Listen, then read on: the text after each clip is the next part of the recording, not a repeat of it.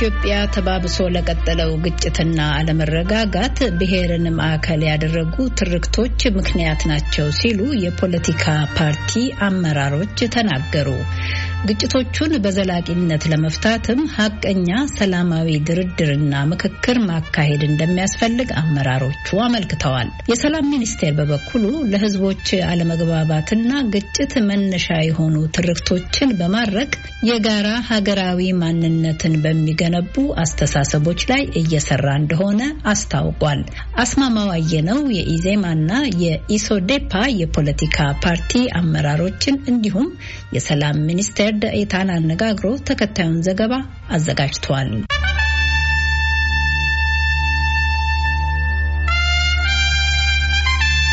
በልዩ ልዩ የኢትዮጵያ አካባቢዎች ንጹሐን ዜጎች ኢላማ የሆኑባቸው ማንነትን መሰረት ያደረጉ አለመግባባቶች፣ ግጭቶችና ከዚያም ያለፉ ጦርነቶች እንደቀጠሉ ናቸው።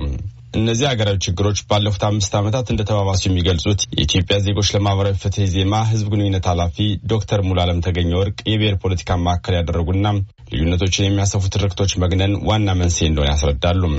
ኢትዮጵያ ውስጥ እየተተገበረ ያለው የዘውግ ማንነት ላይ ያተኮረ ይሄ የብሔር ፖለቲካ የምንለው በተለምዶ ግጭቶችን፣ አለመግባባቶችን አንዱን የአንዱ ጠላት አንዱን የአንዱ የማድረግ ሂደታቸው ከዘውግ ፖለቲካ የሚጠበቅ ነው። ከዚህ ነገር እስካልወጣን ድረስ ነገም ከነገ ወዲያም ይህን አይነት ነገሮች እንደሚቀጥሉ ነው የምናስበው። ምክንያቱ ምንድን ነው? በባህሪው ይሄ የልዩነት ማንነት ላይ ስለሆነ የሚያተኩረው የዘውግ ፖለቲካው እንዲሰራ አንድ ጠላት ያስፈልጋል። ወይም ደግሞ ከኔ የተለየው ሁሉ ከኔ ያንሳል፣ ወይም እንደኔ አይደለም፣ ወይም ጠላቴ ነው፣ ወይም ተቀናቃኝ ኃይል ይፈልጋል። ይሄ ተቀናቃኝ ኃይል አለ ብለህ እስካመንክ ድረስ ግጭት፣ አለመግባባት፣ ንትርክ፣ ውዝግብ የፖለቲካው ምህዳር አካል ነው የሚሆኑት። የልዩነት ላይ የተመሰረተ ፖለቲካ ለዚህ በጣም ጥሩ ማሳያ ለምሳሌ ፖለቲካ ሃይማኖት ላይ መስረት ስንል ወይ የኢኮኖሚ መደብ ላይ አይመስረት ስንል ወይ ደግሞ በቀለም አናርገው ሲባል ዓለም ላይ እነዚህ ነገሮች አይደረጉም፣ ልምምድ ውስጥ የሉም። አይደረጉ ሲባል ትልቁ ምክንያቱ ምንድን ነው? ፖለቲካ የእኩልነት ወይም የዜግነት መሰረት ላይ እስካልቆመ ድረስ እነዚህ አሁን የምንላቸው ግጭቶች መፈልፈላቸው ከዚህ ጋር ተያይዞ ደግሞ ይህንን ግጭቶች የሚያቀጣጥሉ ትርክቶች የምንላቸው በየጊዜው እየተፈጠሩ አዲስ አይነት እይታ ወይም አዲስ አይነት perspective እየፈጠሩ ለጸብ፣ ላለመግባባት፣ ላለመተማመን እንደሚመሩ የሚጠበቅ ነው። እና እኛ የዚህ ስሩ መሰረታዊው የዘውግ ማንነት ላይ የተንጠለጠለው ፖለቲካ ይሄ ፖለቲካ የምንለው ነው ብለን የኢትዮጵያ ሶሻል ዲሞክራቲክ ፓርቲ ምክትል ሰብሳቢ ዶክተር ራይል ባፊ ደግሞ ሀገራዊ ትርክቶቹ ከማንነት ጋር ይበልጥ እየተያያዙ እንደመጡ ጠቅሰው ይህም ለፖለቲካ ልሂቃኑ ምቹ መሆኑ ለችግር ዳርጎናል ይላሉም። ትርክቶቻችን የስርዓት ተጽዕኖ የፈጠራቸው ስለነበሩ የጋራ ነበሩ። በእኔ እይታም ሆነ በእኔ ፓርቲ እይታ ትርክቶቹ ሁሉም ጋር ተመሳሳይ ነበሩ። ግን በኋላ ላይ ችግሮች እየፈጠርን ስንሄድ ለትርክቶቹ ብሔር እየተሰጣቸው elite ኡ ይጠቅመኛል በሚል መልኩ fabricate ተደረጉ። በዛ ምክንያት ትርክቶቹ የተለያዩበት ዋና point በብሔር አሰጣጥ ነው። ለትርክቶቹ በትክክል ብሔር ነው የተሰጣቸው። ስለዚህ ከዚያ በኋላ ያ ብሔር elite ኦች ይኖሩታል። elite ኡ ደግሞ ህዝቡንም ለመቀስቀስ ታሪኩን ለማሳመን ወደ ፈለገበትም ለመውሰድ ይጠቅመኛል ባለው መንገድ ነው የሄደው እና እነዚህ fabricated የሆኑ ትርክቶች basically መሰረት ቢኖራቸው ለዛሬ ችግር አብቅተውናል። በጉዳዩ ላይ የአሜሪካ ድምጽ ያናገራቸው የሰላም ሚኒስትር ዴኤታው አቶ ታዬ ደንዳ ከኋላ ዘመን የሚመዘዙ ናቸው ያላቸው ትርክቶች መሰረት አድርገው የሚፈጠሩ ልዩነቶች በኢትዮጵያ አሁን ለተባባሱ ግጭቶች ምክንያት እንደሆኑ ያምናሉ። ለዚህ ሀገራዊ ችግርም ሚኒስቴር መስሪያ ቤታቸው የጋራ ማንነትን ማጠናከርን እንደ መፍትሄ ወስዶ እየሰራ እንደሚገኝ አቶ ታዬ ይገልጻሉ። የኢትዮጵያ ሕዝብ የጋራ ማንነት አለው የሚል መነሻ ይዘን ነው ስራ የጀመርነው። ይሄ የጋራ ማንነት በተለያየ መንገድ እንዲደበዝዝ ተደርጓል እና ይሄ እየደበዘዘው አቧራ ተራግፎለት ጎላ ብሎ መታየት አለበት። ያ ጎላ ብሎ ሲታይ ባልተገባ መንገድ ወደ ግጭት፣ ወዳልተፈለገ አቅጣጫ የሚወስዱት ትርክቶች ይመክናሉ የሚል ነው መነሻችን። ለምሳሌ የማንጣላባቸው ዓለምም ስለ ኢትዮጵያ የሚመሰክራቸው በርካታ ኢትዮጵያ መገለጫዎች አሉ። ለምሳሌ ኢትዮጵያ የሰው ዘር መገኛ ነች፣ ሉሲ አለች። ይሄንን የሚቃወም የለም። ይሄ ደግሞ ትልቅ ትልቅ ጉዳይ ነው፣ ጎላ አይልም።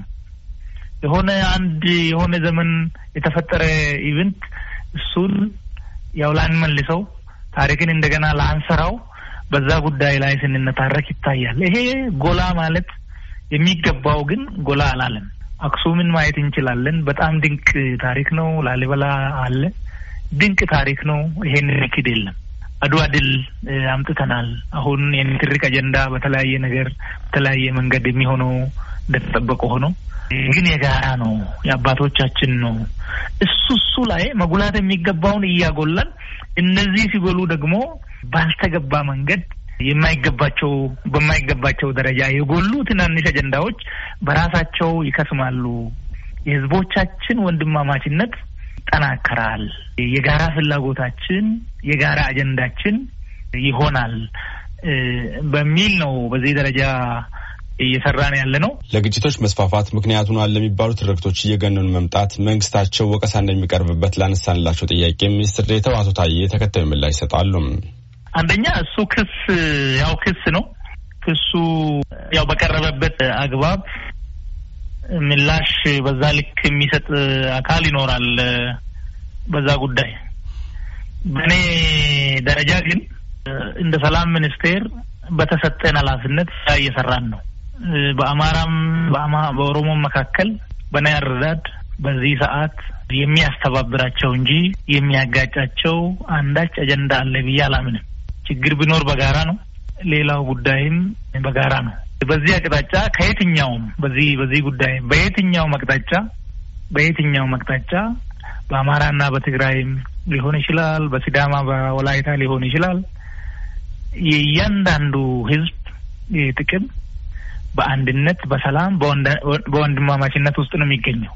በእኔ አረዳድ ይሄንን የሚቃረን ማንኛውም ሰው የመንግስት ባለስልጣን ሊሆን ይችላል፣ የፓርቲ አመራር ሊሆን ይችላል፣ or ተራ አክቲቪስት ሊሆን ይችላል። ከዚህ በተቃራኒ የሚመጡ ትርክቶች ለየትኛውም ወገን የሚጠቅሙ አይደሉም። so ስለዚህ በተሰጠን ኃላፊነት ያንን ኃላፊነት ለመወጣት በገባን ልክ ስራ እየሰራን ነው።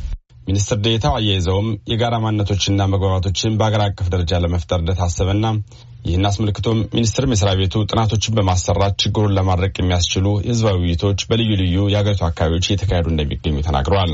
የኢዜማው ዶክተር ሙሉዓለም ተገኘ ወርቅ በአንጻሩ ይህ የመንግስት አካሄድ ከቀደሙ አስተዳደር የተወረሰና ችግሩን ለመፍታት የማያስችል ነው ሲሉ ይተቻሉ። ከዚህ ይልቅ መጪው ሀገራዊ ምክክርን በተሻለ መልኩ በማከናወን ዘላቂ መፍትሄ ለማስገኘት መስራት እንደሚገባም ይመክራሉ። አሁን ያለውን ብልጽግና ፓርቲ ከኢህአዴግ የወረሰው በጣም በጣም ማስተካከል ያለበትና በጣም ደስ የማይለው በጣም የከሸፈ መንገድ የካድሬዎችንና በተለያየ የመንግስት ድጋፍ የሚያገኙ እንደ safety net የኢኮኖሚ ተጠቃሚ የሆኑ የማህበረሰብ ክፍሎችን እየሰበሰበ ህዝብ አወያየው የሚለው ቀልድ ብዙ የሚያራምደን አይደለም። ይሄን ስህተት በተደጋጋሚ ኢህአዴግ ሲሰራው ነበር። በኢህአዴግ መንገድ መምጣት ደግሞ የጨለማ ዘመን እንደሆነ ተስማምተን አዲስ አይነት እውነት ላይ genuine የሆነ conversation ያስፈልጋል ብለን እየሰራን ነው እና ሀገራዊ ምክክሩ አሁን ከሚደረገው ፍጹም የተለየ መሆን አለበት። ሀገራዊ ምክክሩ ጄኒውን አካታች፣ ሁሉንም አሳታፊ ለእውነት ለመፍትሄ እንዲመጣ የታሰበ በስህተቶችን ከማመን የሚጀምር መሆን ይኖርበታል እንጂ አሁን በየመድረኩ እየተዘጋጀ የወረዳ የክፍለ ከተማ ወይም የክልል የዞን የመንግስት ካድሬዎችን ሰብስቦ ህዝባዊ ውይይት አደረኩ እያለ ባነር መስቀል ብዙ ያለንበትን ውጥንቅጥ ችግር መፍትሄ ያመጣል ብለን አናስብም። የአበልና የቢፌ ወጪ ከማብዛት የተረፈ ይሄ ነው የሚባል ግብ ያመጣል ብለን አናስብም። ስለዚህ መደረግ ያለበት ምንድን ነው? ትክክለኛ ውክልና፣ አካታችነት አሳታፊነት ከንጹህ ልብና ከቅንነት ላይ በተመሰረተ መሆን ይኖርበታል ብለን ነው የምናምነው። ይሄ ማዕከላዊ መንግስት እንዲጠናከር፣ ጠንካራ ሀገር እንዲኖረን፣ ሀገራችን ደካማ መንግስት እንዳይኖራት ኢዜማ በሚያተባብሩ ጉዳዮች ላይ ይሰራል። በልዩነቶች ላይ ደግሞ ልዩነቱን አስረግጦ ይሄዳል ከምንላቸው አንዱ ጉዳይ ይሄ ነው። መንግስትና ፓርቲን መለያየት ያስፈልጋል። የመንግስት ሰራተኛ የሆኑ የፓርቲ አባሎችን በመንግስት ሰዓት እንደዚህ አይነት ስራዎች ላይ እንደዚህ አይነት ህብረተሰቡ መካፈል ያለበት ቦታ ላይ ነገር ግን ፓርቲያቸውን ወክለው እየተገኙ አበል እየበሉ መንግስትና ፓርቲን ፍጹም ያለየ እንዲሁም ደግሞ ህብረተሰብ አወያየን በሚል በተለመደ ማጭበርበር የሚደረጉ እንቅስቃሴዎችን አምርረን የምናወግዛቸው ናቸው። መስተካከልም አለባቸው። ጥቅም የላቸው የውሸት ክምር ናቸው ብለን ነው የምናምነው።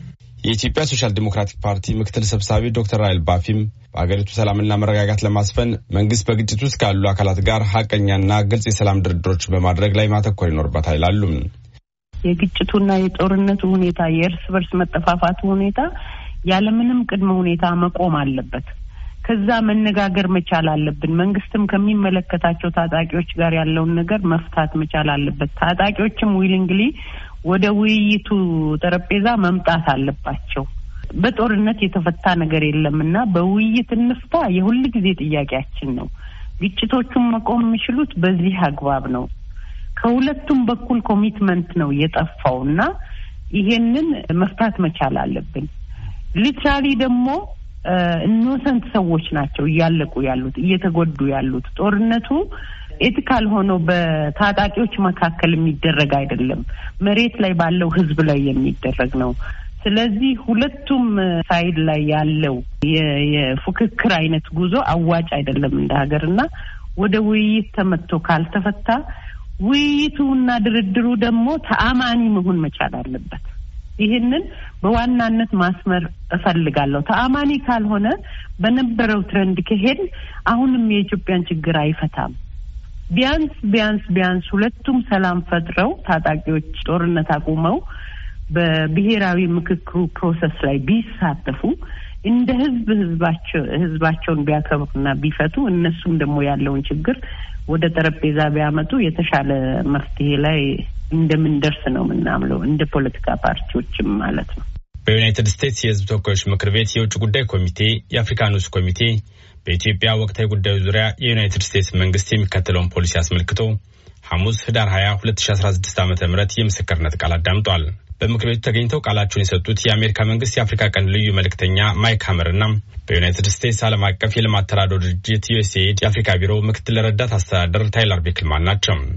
የምክር ቤቱ አባል የሆኑት ጃኮብስ በዚህ ወቅት እንደተናገሩትም በኢትዮጵያ ዘላቂ ሰላምን ለማስፈን ለተፈጸሙ የጦር ወንጀሎችና የሰብአዊ መብቶች ጥሰቶች ተጠያቂነትን ማዕከል ያደረገ የሽግግር ፍትህ መተግበርና ግልጽና አካታች ብሔራዊ ምክክር ያስፈልጋል ብለዋል። ለዚህም በቅርብ የተካሄደን የሃርቫርድ ዩኒቨርሲቲ ጥናት ጠቅሰው ዘጠና በመቶ ኢትዮጵያውያን እውነት አፈላላጊ ፍትህና ካሳ ሳይኖር ወደፊት መሄድ እንደማይቻል ያምናሉ ሲሉም በማሳያነት አነስተዋል። የሰላም ሚኒስቴር በአገሪቱ የተስፋፉትን ግጭቶች የማስቆም የህግ ስልጣን የለውም የሚሉት ሚኒስትር ዴታው አቶ ታዬ ደንዳ በበኩላቸው ተቋማቸው ችግሮችን በዘላቂነት ለመፍታት ይቻላል ብሎ ባመነባቸው የሰላም ግንባታዎች ላይ ትኩረት አድርጎ በቀጣይ እንደሚሰራ አመልክተዋል። ለበርካቶች ግልጽ ያልሆነ ነገር አለ። እኛ እንደ ሰላም ሚኒስቴር የተሰጠን ኃላፊነት ለምሳሌ እኔ ዘርፍ በእንደዚህ አይነት ይሄ የሀገር ግንባታ፣ ብሔራዊ መግባባት፣ ማህበራዊ ሀብት ግንባታ፣ ሰላም ግንባታ በውይይት ከሃይማኖት ተቋማት ጋር የውስጥ ግጭት፣ የእርስ በርስ እዛ አካባቢ tolerance፣ መተማመን፣ መቀራረብ እንዲፈጠር እንደዚህ አይነት ውይይት ማድረግ እንጂ active ግጭት በሚኖርበት ጊዜ ያው አዋጁ የሚሰጠን ስልጣን የለም ማለት ነው። እዛ ጋር ሶ እዚህ ጋር ሰዎች አሁን ላለው ለመጣንበት ሁሉም በእኛ በኩል ያው ስራ የዘነጋን ሌላ አይነት እንደዛ አይነት የሚያዩ አሉ። እንደዛ ግን አይደለም። በእኛ በኩል ያለን አሁን የምንሰራውን ስራ ይሄንኑ ነው። ዞሮ ዞሮ ግን ያ active ግጭት እንደተጠበቀ ሆኖ አሁን የምንሰራው ስራ በአግባቡ ባለመሰራቱ ነው እነዚህ አይነት ነገሮች የተወለዱት ብለን እናምናለን። በኢትዮጵያ ባለፉት አምስት ዓመታት ማንነትን መሰረት አድርገው በደረሱ ግጭቶችና ጦርነቶች አያሌዎች ለሞትና መፈናቀል ተዳርገዋል። በግጭቶቹ ሕይወታቸውን ካጡ ዜጎች በተጨማሪም በአሁኑ ወቅት ከአራት ነጥብ አራት ሚሊዮን በላይ ዜጎች በሀገር ውስጥ ተፈናቅለው እንደሚገኙ ዓለም አቀፉ የፍልሰት ድርጅት አይኦኤም መድረስ የቻለባቸውን አካባቢዎች መሰረት አድርጎ በቅርቡ ባወጣው ሪፖርት አስታውቋል። ለአሜሪካ ድምፅ አስማማየ ነው ከዋሽንግተን ዲሲ